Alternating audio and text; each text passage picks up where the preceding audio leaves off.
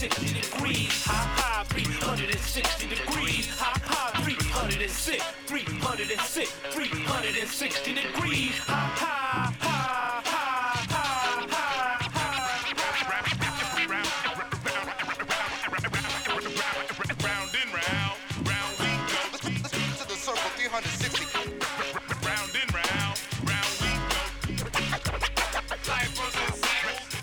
Welcome to Full Circle, your cultural affairs radio magazine, produced by apprentices of the First Voice Apprenticeship Program. This show is written, produced, and engineered in Huichin, occupied Ohlone territory, aka the East Bay area. As time moves toward the end of this 2022 May, we at First Voice honor and share memories of our community who have Asian and Pacific Island roots. Tonight we share just some of the stories our API colleagues have produced.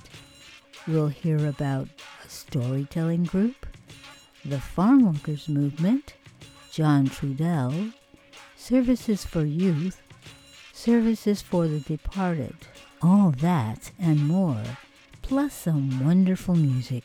Please stay tuned.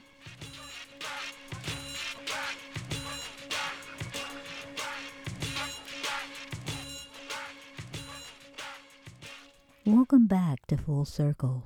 We're living in the aftermath of hate and discrimination fomented by the 45th President of the United States and his administration, rife with racism that still taints this country.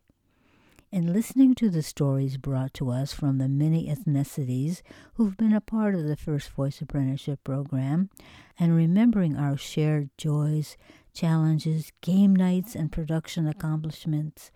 I'm so proud to be a part of this program that helps to fulfill one of the tenets from the original mission of the Pacifica Foundation. That mission being to engage in any activity that shall contribute to a lasting understanding between nations and between the individuals of all nations, races, creeds, and colors community building. Our first offering tonight is from Rangita, aka Renee Giesler, who is one of the founding parents of Full Circle. She brings us a feature about the storytelling group Eth-Noh-Tec.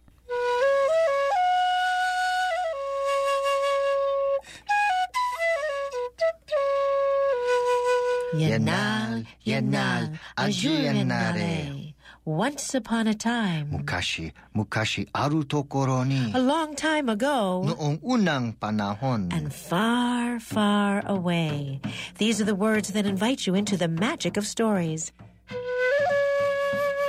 Nancy Wong and Robert Kikuchi-Yngojo have been telling stories for the last 25 years.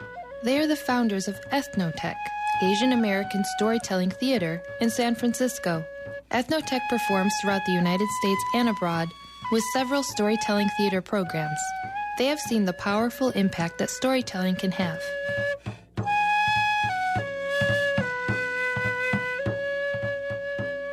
These words, once upon a time, have been heard, you know, in some person's life somewhere along the route. And when they when they hear it, it's like they get this look that's that's magical. What I like about it is seeing the audience just go through like casting a spell. And then, of course, with storytelling, it touches heart. It creates a community of listening, and so it's got all the great things about art that, that touch people. Eth-Noh-Tec's mission is to build cultural bridges that celebrate our humanity, embrace our differences, and create compassionate communities through the performance of Asian and Asian American stories that touch upon our universal truths. Robert says that storytelling is often misunderstood. It's not just for children, but for people young and old. There have been storytelling traditions in all cultures around the world for thousands of years, and some are still very active and very alive today. For adults, there are very sophisticated uh, myths and, and folk tales. Our stories are usually very value oriented, so it touches their heart, it touches their imagination, and it touches where they are in life right now. even though these stories are ancient, but that's why they've lasted this long because they are so important. They have something to say and to convey. And stories would often imitate what was going on in the government, but using metaphor instead. And so, even though the story might sound like it's about monkeys or about a fool, you know, a trickster, it was actually about the czar or about, you know, your governor or s- someone like that, or the president. king or the president.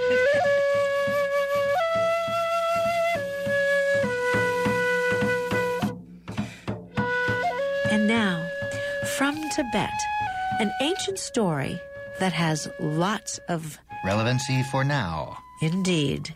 And we call this story Monkey Moon. Ngamo, ngamo, ngamo, ngamo. Once, a golden full moon shone upon a beautiful forest with a beautiful pond. The pond was so smooth, so crystal clear, that the water's surface was like a big, bright mirror. Now, near this pond stood a towering tree, and that was the home of a band of Monkeys, chit-chat-chittery, chit-chit. And from high in the branches to the pond below, they looked and they saw something aglow. Look, down there, a golden moon. I want it. I want it. The monkeys croon. The moon, the moon. They screech with glee. When suddenly a voice said, It's not for you. It's meant for me. Who? It was their monkey chief, their almighty king, who ruled over these monkeys and everything. That golden moon is mine alone, and I command this from my golden throne.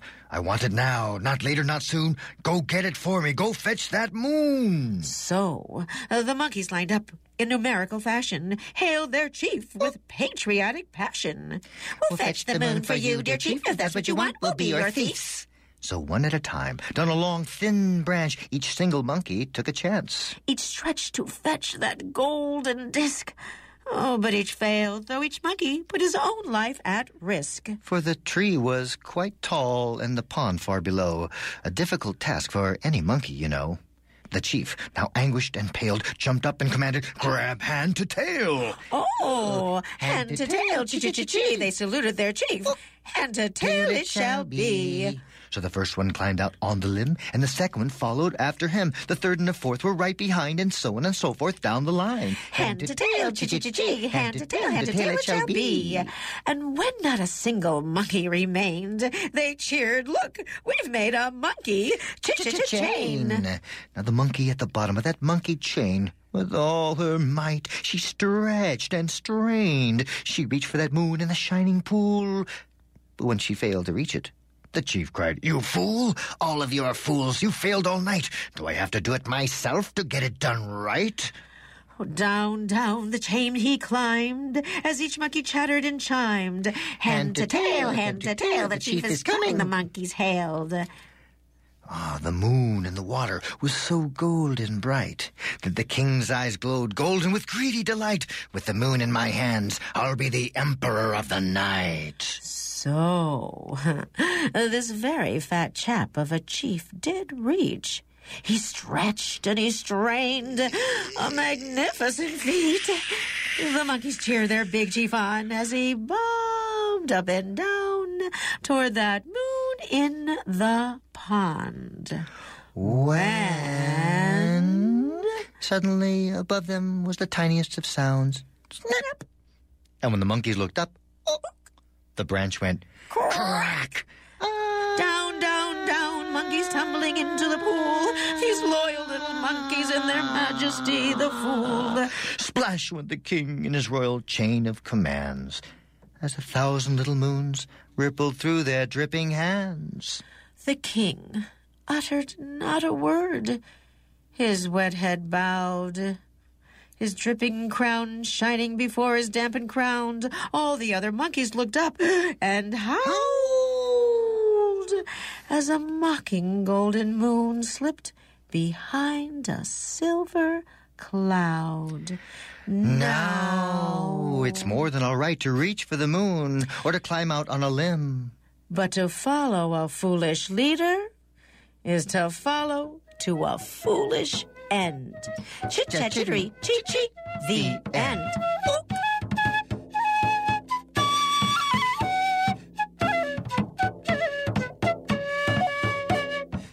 Eth-Noh-Tec performs Pan Asian and Asian American stories spanning West, Central, South, and Southeast Asia, including Iraq, Afghanistan, India, Nepal, Bhutan, China, Japan and Korea, Vietnam, Cambodia, Thailand, and Indonesia. They view Asian American storytelling as an interweaving of the East and West.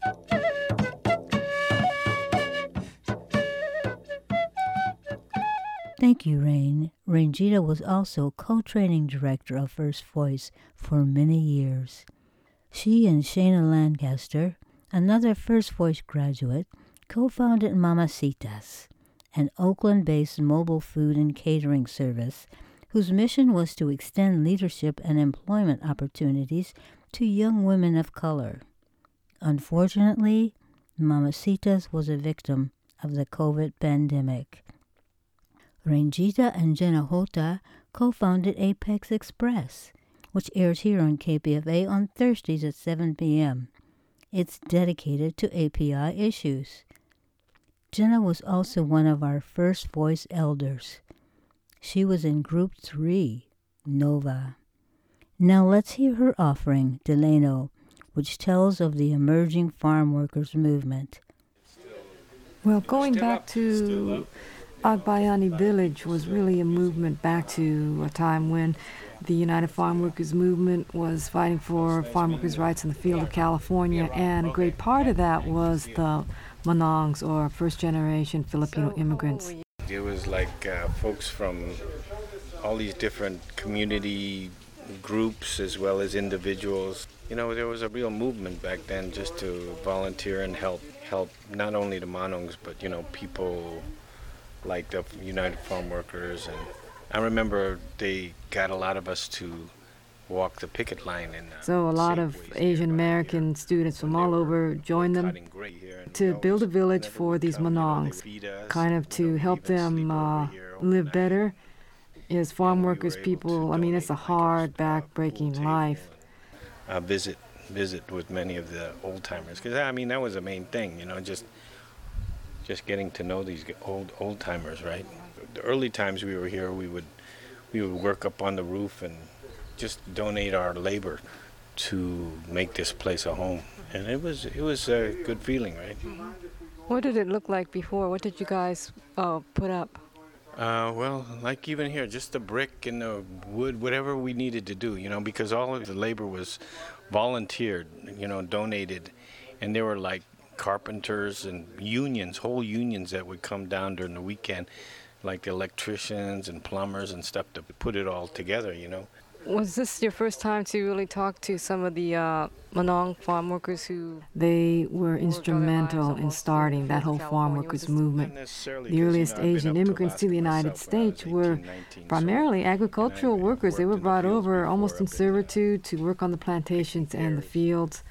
And one of the places they ended up in is Delano, right here in the heart of the California Valley. I, I, I think there was a real bond between the, mm-hmm. The, the, people who lived here and the volunteers who came. Mm-hmm talking here with Lou Zakia and being with folks who've been around for a while, like Norman Jayo and uh, poet Al Robles, is that you know most of our lives, our generation has been spent trying to fight a lot of these things that Asian immigrants have faced. Back then, uh, you couldn't become citizens if you were Asian. You couldn't own land. You couldn't marry whites. You couldn't even bring over your own from the old countries. What was out there in the fields when you guys came down? This is all mostly grapes. For a lot of people, it was the first um, time to you know, like, see um, kind of the history of our parents and our grandparents, what they might have gone through, and to understand how uh, difficult that life must have been, and that these folks who work with very little credit uh, are the backbone of the wealth of California. Look at that picture over there. Does that look familiar? Yeah, look at everyone. That's Philip Vera Cruz. Oh, Philip Vera Cruz. Wow. Yeah, yeah. He was one of the instigators of the farm workers movement there. I remember this guy. I forget his name. There was a guy who looked like Mao. That might be him. We used to call him Mao. What's Agbayani? This is a guy. Yeah, he was a guy who, one who the died, farm workers in, died during a, in a picket line, fighting fighting against for the farm workers. Yeah. Pablo Agbay. I think Pablo Agbay. But there was another guy also that should be recognized. His name was Larry Itliong. And uh, he was actually the, the president of the Filipino farm workers, and they started the strike before uh, Cesar Chavez and United Farm Workers, you know, and they're, they're giving credit, and he gives credit to them also for like the Chicanos joined the strike after the Filipino farm workers started started it. So it was Larry Itliong and Philip Vera Cruz. These um, uh, watercolors look like somebody Louis Suzuki's. Yeah, yeah, I know. Did he Louis. come? I mean, going through the Agbayani village, I see photos and, and memorabilia and things that I recognize. I mean, friends are in these photos, and there's plaques on the wall uh, recognizing people who constructed, helped construct Agbayani village. There are donations of um, beautiful watercolor paintings here. Oh, look at all the volunteers' names. That is. So many people. I don't think my name is there. Oh, yeah. There you are. Oh, there's Terry Batista's Yeah, name. Terry's there's there. Terry's name, yeah, and her brother. Janice Sakamoto. Yeah, do you remember her? Uh, she was um, very one of the founders and people made it happen. Oh, Jenny Moore. So this place still holds a lot of important things from the past, and a lot of people today are still working on community issues. Thank you, Jenna, for that historical perspective.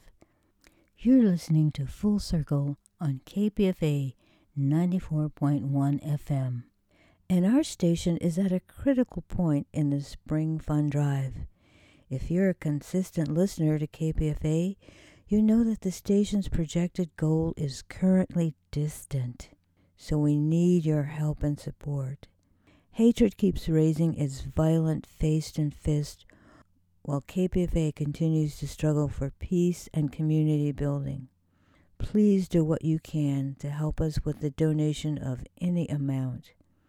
To donate, you can go to kpfa.org and click on the donate button or call 1 800 439 5732. That's 1 800 439 5732. Or donate online at kpfa.org. And now, a little music. Just be. Inhale, exhale, breathe. Don't try to be. Just be. Inhale, exhale, breathe. I believe in miracles. I believe in a greater world. I believe in good things, and it starts with me.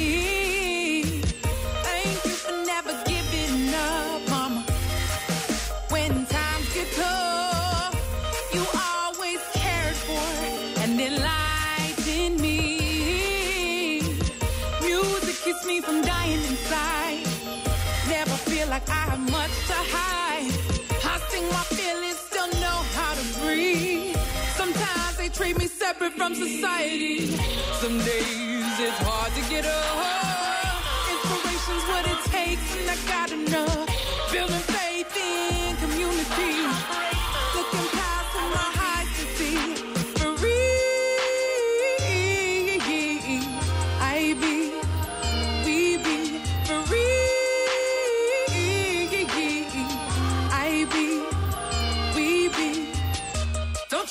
Just be.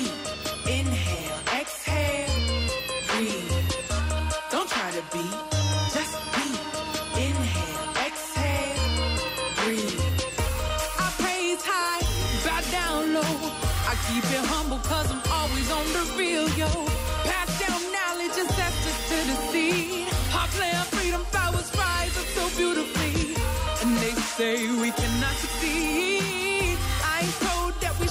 believe. I refuse your stupidity, slavery. I was born free and free, I will be. Your oppression is insanity. My impression is humanity.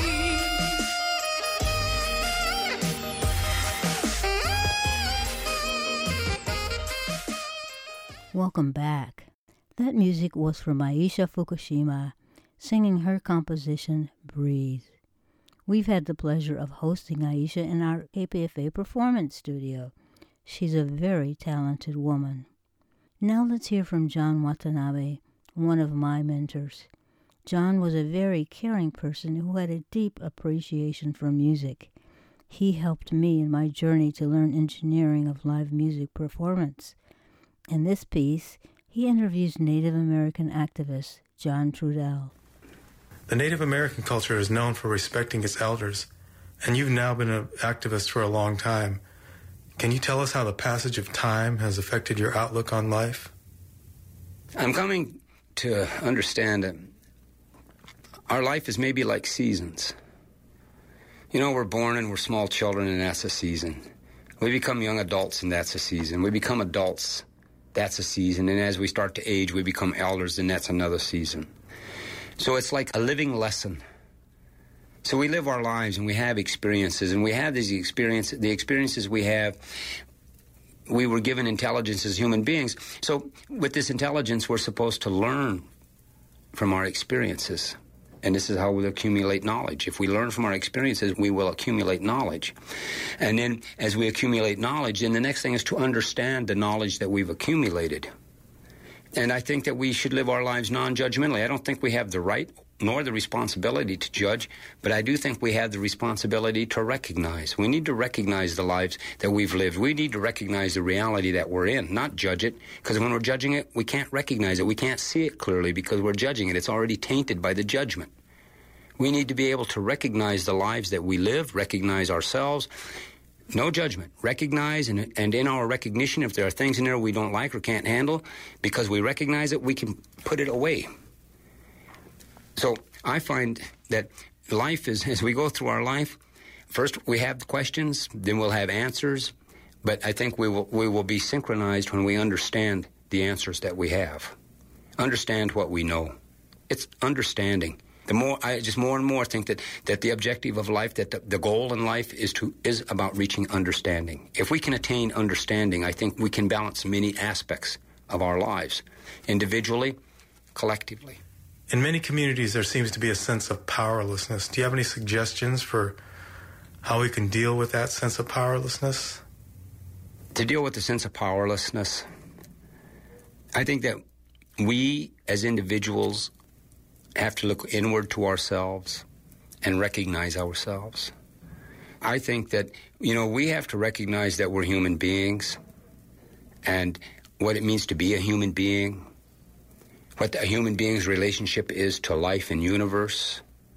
I think we must recognize these selves, these things about ourselves within ourselves before we can truly start to overcome the sense of powerlessness. Because I think the sense of powerlessness has to be overcome one individual at a time. And I think as one individual at a time starts to overcome the sense of powerlessness, it has a, it has this collective effect of helping others. But I, I think it comes back. It's we must know ourselves. We must understand who we are and what our abilities are. We, we have to be real to ourselves. And when we're real to ourselves, we, we would understand what power really is. See, we don't have a clear understanding what power is. We've been programmed to believe that the more money we get, the more powerful we become. But that's not true. I mean, the more money we get, that gives us access to authority. We've been programmed to believe that to have the strongest military makes you the most powerful, but that's not true. What that having a strong military does gives, is give you access to authority. See, and there's a difference between authority and power. And we need to understand that there's a difference between authority and power. But as long as we believe authority is power, then we're never going to understand ourselves in, re- in relationship to power. So there's a whole lot of thinking, all right, that's going to ha- that has to go on before we're going to ever effectively deal with this pervasive sense of powerlessness, we, we have to think. There's a lot of thinking that we have to do. We have to use our intelligence and activate the power of our intelligence in order to have certain recognitions, the recognition of power. But we live in an authoritarian system. You know, George Bush is not a powerful man, he's a man in a position of authority. And there is a difference. Power is something that is in us truly powerful people don't need to impose authority. That reality of power works on respect. In a way, to me, the absence of power works on authority. How important do you think non corporate community media is these days, John? I think that non corporate community media is the last what I would say free voice of the people. Because whatever, whatever goes on within grassroots and community media, this is coming straight directly from the people. It, it's got it expresses the feelings and concerns and questions and observations of the people themselves. And I think that maybe in America, other than maybe some small town newspapers, a few places, that this is really the only venue we have left to be able to speak and communicate in this country. All the other media is, is just basically there to serve corporate need, not community. Do you think that one of the objectives of the corporate media is to divide us? I think that dividing the population, an oppressor's division of the population is, I think that's just that's just how it works. And because when you look just in a larger picture, there's been every aspect of this population has been divided in one way or another. So when community radio starts to emerge and evolve and it's representing the voices of the people, then someone's going to try to manipulate division amongst these people too. It's just it's the way it seems to be the way the system operates. And it's up to us to understand that it operates that way so that we can resolve our differences more coherently. Do you have a short poem you could share with us? Uh, uh, let me think here a minute. I have to think about this off the top of my head. Putting a face on God, divine madness. These wars between evil, even good has to hide. The wrath of the righteous, awakening a dormant mean, dirty, calling itself clean. When an extreme is right, an extreme is left.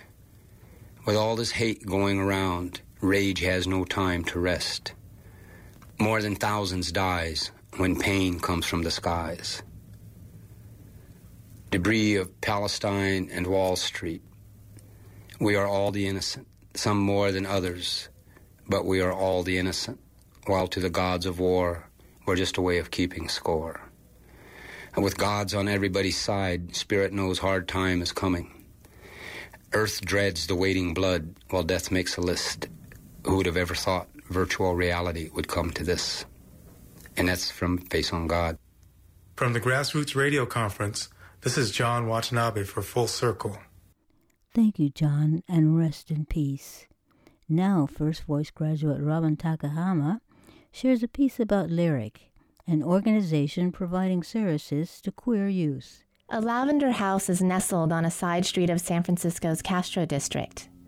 This three story Victorian is the home to Lyric, a community center for lesbian, gay, bisexual, transgender, and questioning youth. I'm on the third floor waiting to meet an 18 year old Lyric youth who asks to be called Louie. Someone encouraged him to respond to my flyer recruiting queer male survivors of child sexual abuse for this piece. 30 minutes later, the workshop downstairs wraps up, and Louie is a no show. James Gay is Lyric's clinical case manager. He says it's common for queer men to have difficulties talking about their experience surviving childhood sexual abuse, or CSA.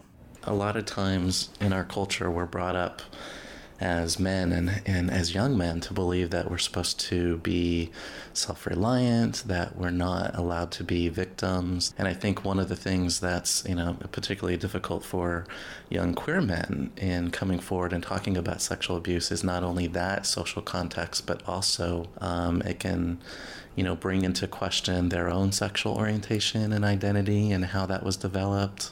We I think in general have learned to think of intimate violence issues as personal instead of public. Staci Haines is the founder of Generation 5. So we'll talk about state violence, we'll talk about community violence, but supposedly the intimate violence is what we shouldn't talk about. Don't don't spread the dirty laundry, you know, that kind of thing. Generation 5's mission is to end the sexual abuse of children in 5 generations or 125 years. And we have it mapped out that way because it's a um, pervasive issue. And just like if we look at other issues of oppression, whether it's racism, sexism, those take kind of long term strategic movements to actually change something so rooted in a social system. One of Generation 5's strategies is to train and support organizers and community leaders to take on CSA within their communities. Mercedes Gibson is a youth activist from a low income community in East Oakland. This multiracial, self proclaimed lesbian says she's passionate about working on women's issues. When she discovered Generation 5, she committed to the nine month training beforehand, you know, I was ignorant. I just was like, oh, it's it's it's you know tragic that it happens. And I had a picture of a specific population it happens to, to rich people, to poor people, only to single mother families. So it just shatters all those beliefs. And you basically the first part of the training is learning that is being like forget everything you thought you knew about child sexual abuse. Then it talks about the different aspects. It talks about not only identifying as a survivor instead of a victim, but working with survivors and working with offenders. And then um, you get into work groups. For Mercedes' work group, she held a special training for volunteers on Lyric's Youth Talk Line, the only peer run queer youth hotline in the country. She guided call takers on how to support a caller who discloses being sexually abused. One of the stereotypes that people believe about child sexual abuse and sexual orientation is that sexual abuse causes someone to be queer. Again, James Gay. It's really important to remember that there are straight, gay, bisexual, transgender. There's multiple individuals that have been sexually abused that the, the child sexual abuse in and of itself didn't cause that. Conversely, James says queer youth tend to believe they are the cause of their abuse. He says queer youth don't have the same opportunities as their straight peers to explore their sexuality through dating or the prom. And so many times they go into environments or um, where they're more likely to be abused. So that can be going into public restrooms or, you know, going to bars underage.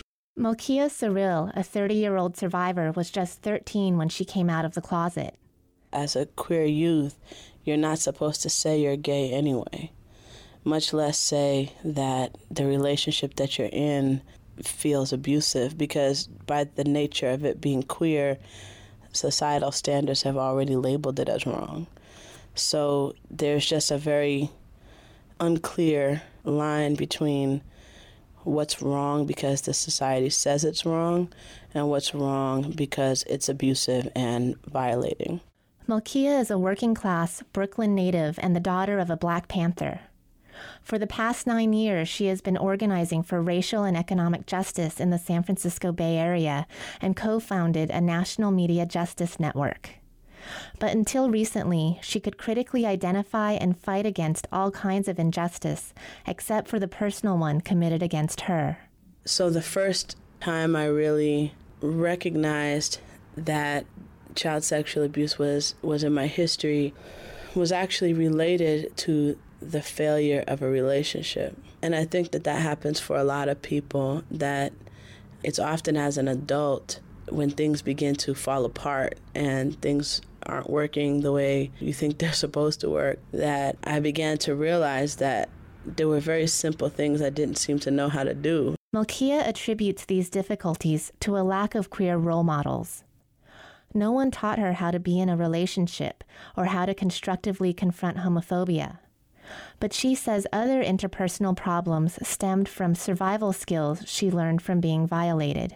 I believe that um, when children have their right to say no taken from them, they learn to accommodate or violate, you know, violate others or violate themselves. And that's the way children learn how to survive, to hide or to dominate. And I learned to do both. So it makes it a very complex experience, but um, also one with a lot of insight, I think, that's very useful to our understanding of how violence works and how inequality fosters violent conditions and violent people. And like Staci with Generation 5, Malkia offers solutions that are coming from someone directly impacted by the problem. One of these contributions is Phoenix Day, a monthly holiday Malkia created for anyone affected by intimate violence. People join together and treat themselves to fun board games and relaxing massages, to talking circles and good food. And in this supportive space, they empower themselves to share their stories and share in their healing. I'm Robin Takayama.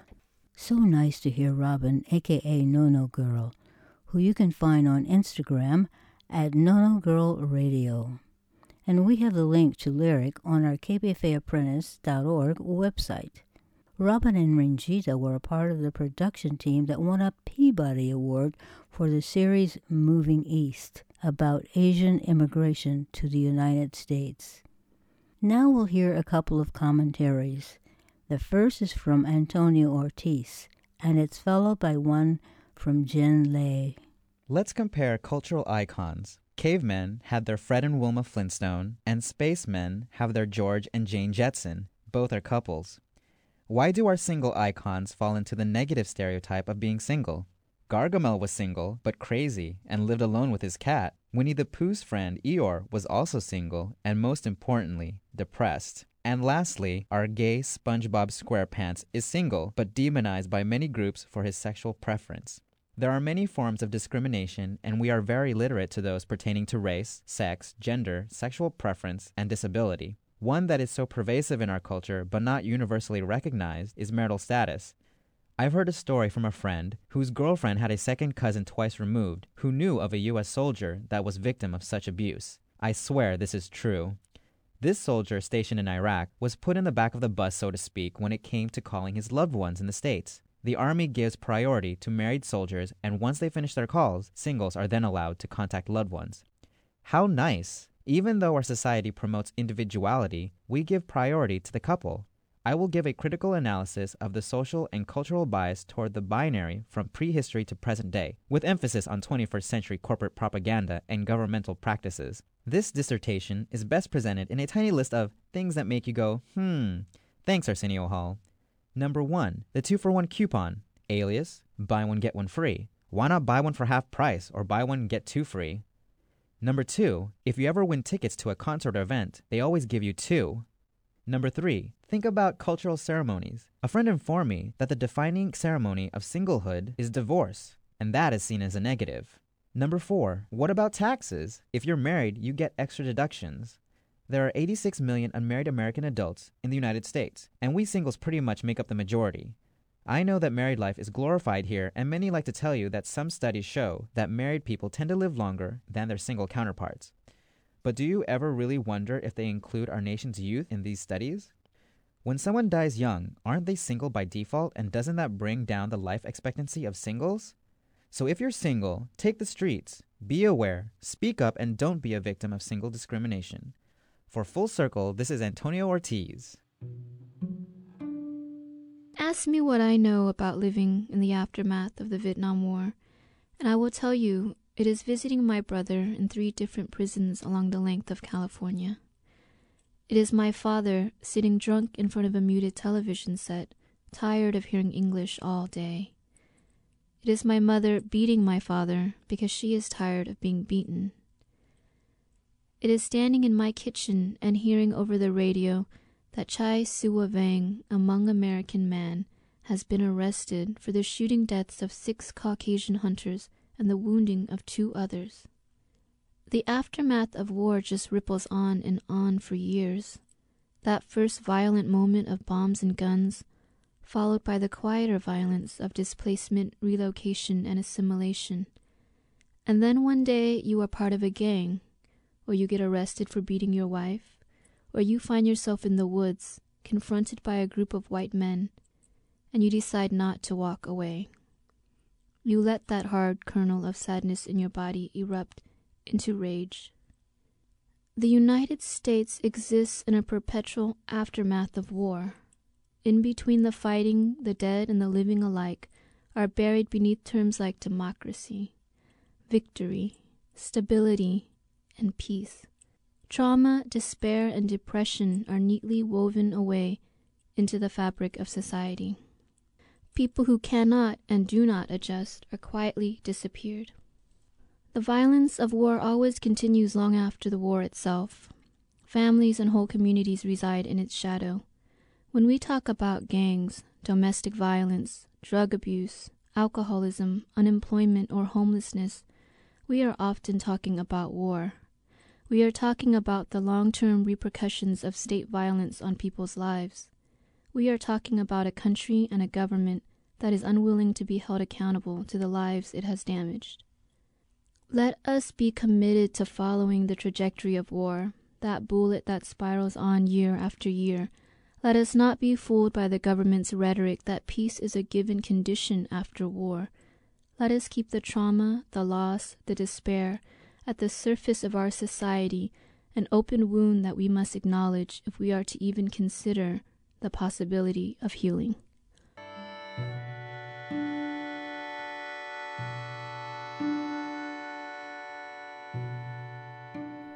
Thank you both. Antonio is now KPFA's operations manager. Jin Lei now lives in the Northwest. She was a First Voice Fellow when we had the blessing of providing one year fellowships to First Voice graduates. Those fellowships helped the graduate to grow in experience and provided the First Voice program with valuable support in producing Full Circle. Now, First Voice graduate Niku Desi takes us on a musical roller coaster ride.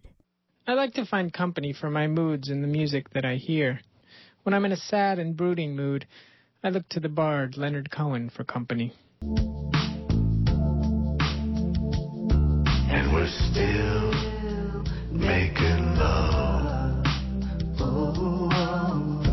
in my secret life. I smile when I'm angry.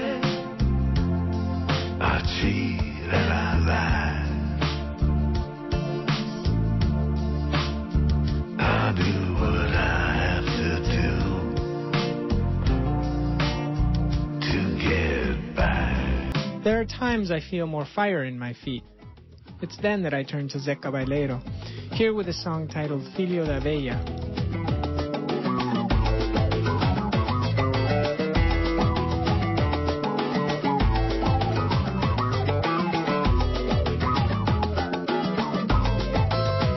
Sometimes the fire that burns in my feet has a more Punjabi flavor. Then I'll throw on some Bhangra, for example, Hati Mera Sati by Michael Angel.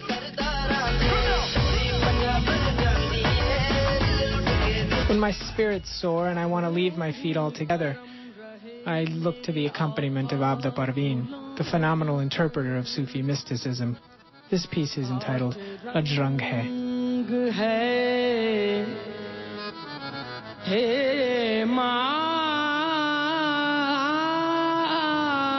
For Full Circle, this is Niku Desi. Thank you, Niku. That was wonderful. Now let's hear from Jen Chen about the meaning of certain Chinese characters.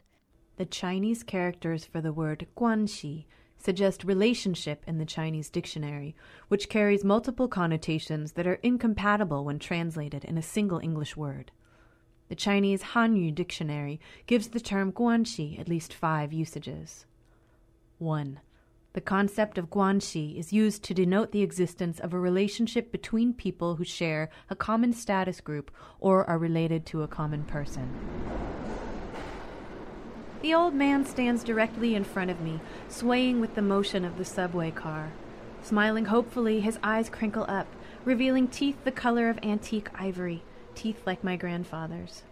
As soon as he stepped onto the train, I felt his eyes lock onto my Asian face and knew he would approach me.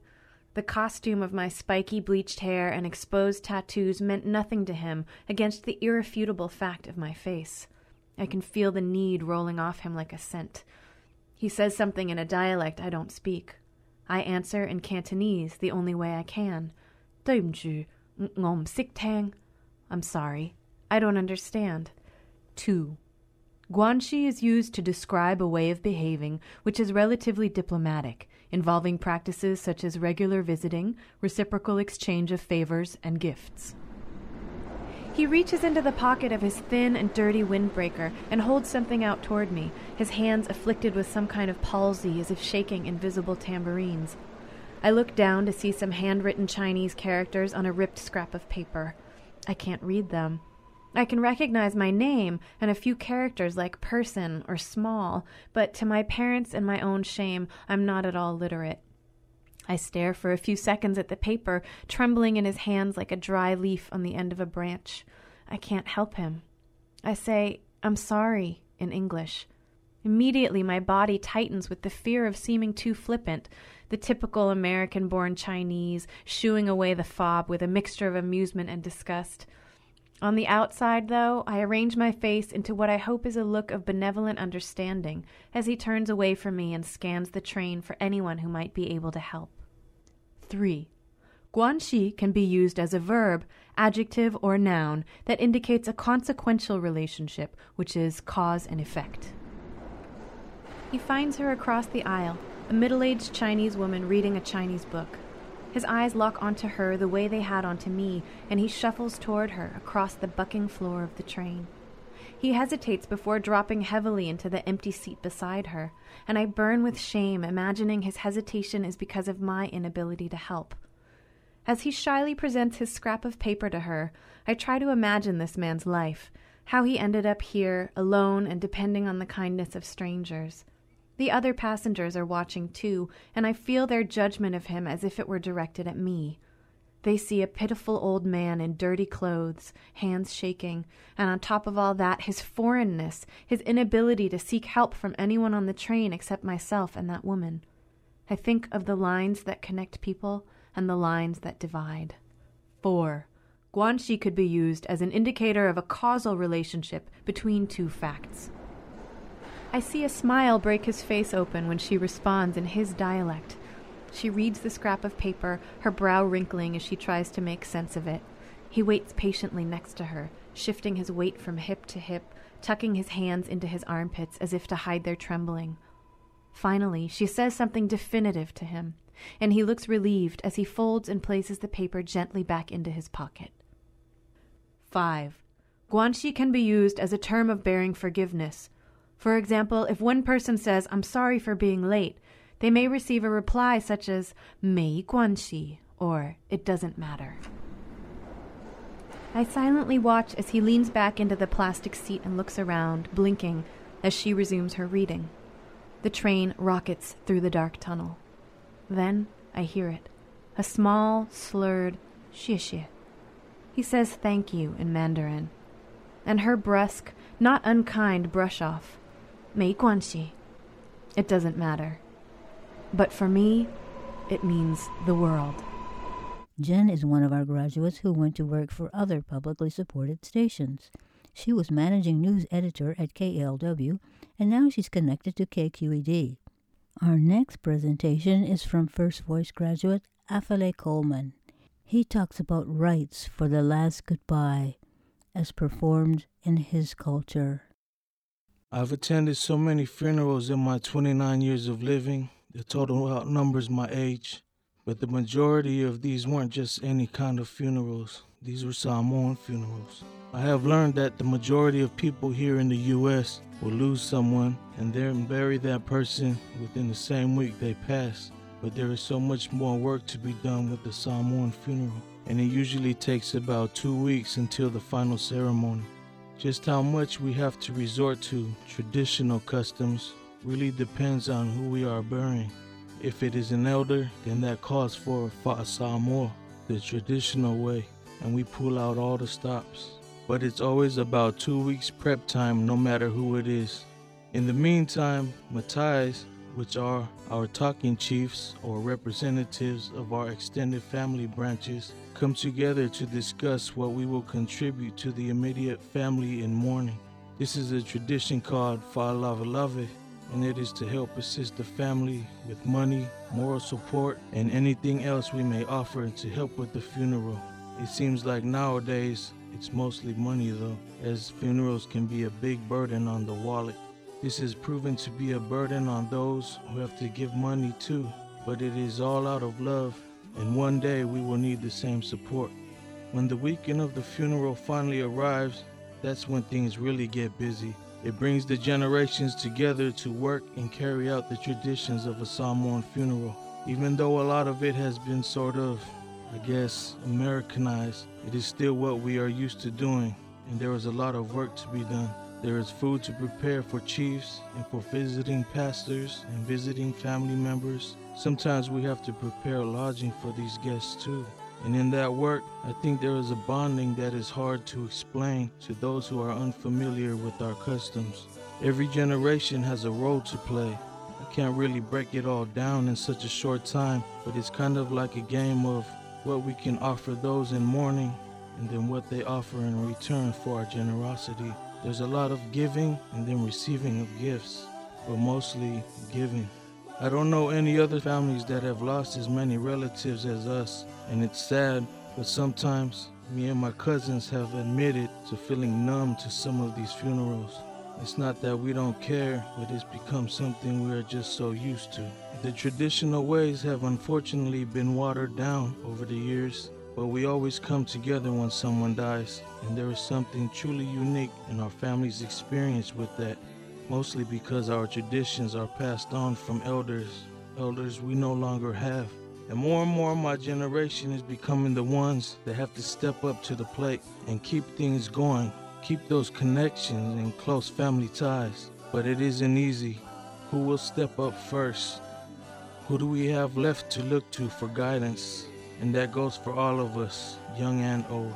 I wish we would come together more often, not only in remembrance of those who we've lost, but to also celebrate who is still here. I have literally watched a whole generation die out. These were the foundations of my family's beginnings here in the States, my grandparents' generation. And with them went the stories of their struggles, their past. So many stories gone forever. They worked so hard for us to be able to still have a church to come to, even long after they've gone. And sometimes I feel like we take that for granted so much. I don't know where we would be if they hadn't worked so hard so long ago with enough vision and love to provide us with the land that we still have to this day, our church's land, or as I refer to it as, my Samoa. We have had more than our fair share of deaths, but over the years, the only thing that death has proven to me is that it doesn't care what your age is or who you are close to, it will come eventually.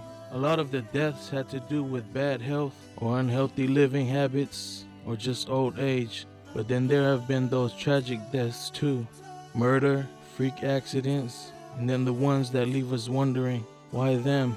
Why now? Why so young? It is hard to explain to people how each individual funeral experience has had their own spiritual impact on me. Each time is something different, even though the protocol remains the same. And afterward, there is an ongoing healing process. Some funerals leave more of a lasting impression than others, and I guess that those are the times that we who were there must really cherish and hold those moments close to our hearts. All we have is now. We can't stress about what happened in the past or what will come in the future. We can only work on improving and preparing our lives for the better right now. Appreciate who we are and who we love while we still have the time to express these things to each other. I came to understand that our time here really is not forever except for in the memories and hearts of the loved ones we leave behind and the lives we touch while we are here. I wonder what impact the choices and moves I make now will have for the growing number of my family's future generations, especially those that I will never meet. I have so many beautiful baby nieces and nephews.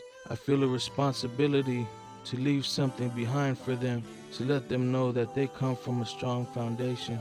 I will try my hardest to keep this in mind as I am learning to use my voice for the very first time and really trying to pave roads for my community and those that come after me, and so maybe one day have one of my great great grandchildren or nephews and nieces that I may never even meet look back just as I once did and know that yes, someone was thinking of you, and I am passing on what was passed on to me.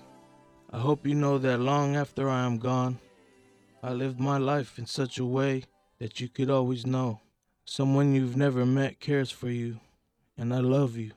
Please pass it on.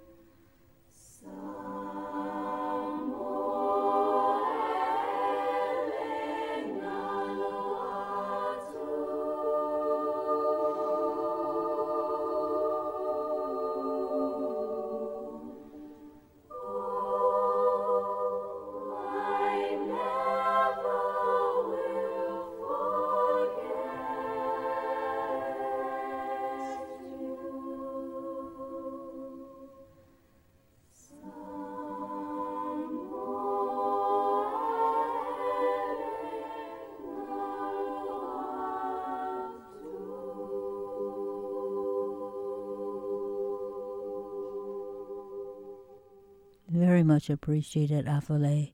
Very much. Thank you to those who've donated during this hour, and thank you to those who'll donate as we close out tonight's show. Please help us. Each donation, no matter what the size, receives the thank you gift of a complimentary download of women's voices, including Angela Davis, Gloria Steinem, and many, many more. We are indeed in need, so your donation of any amount, large or small, is appreciated and treasured. Thank you. Thank you so much. As we close, I want to thank our API co founder, Norman Jayo, who, along with Tarabu Betserai, started the First Voice Apprenticeship Program.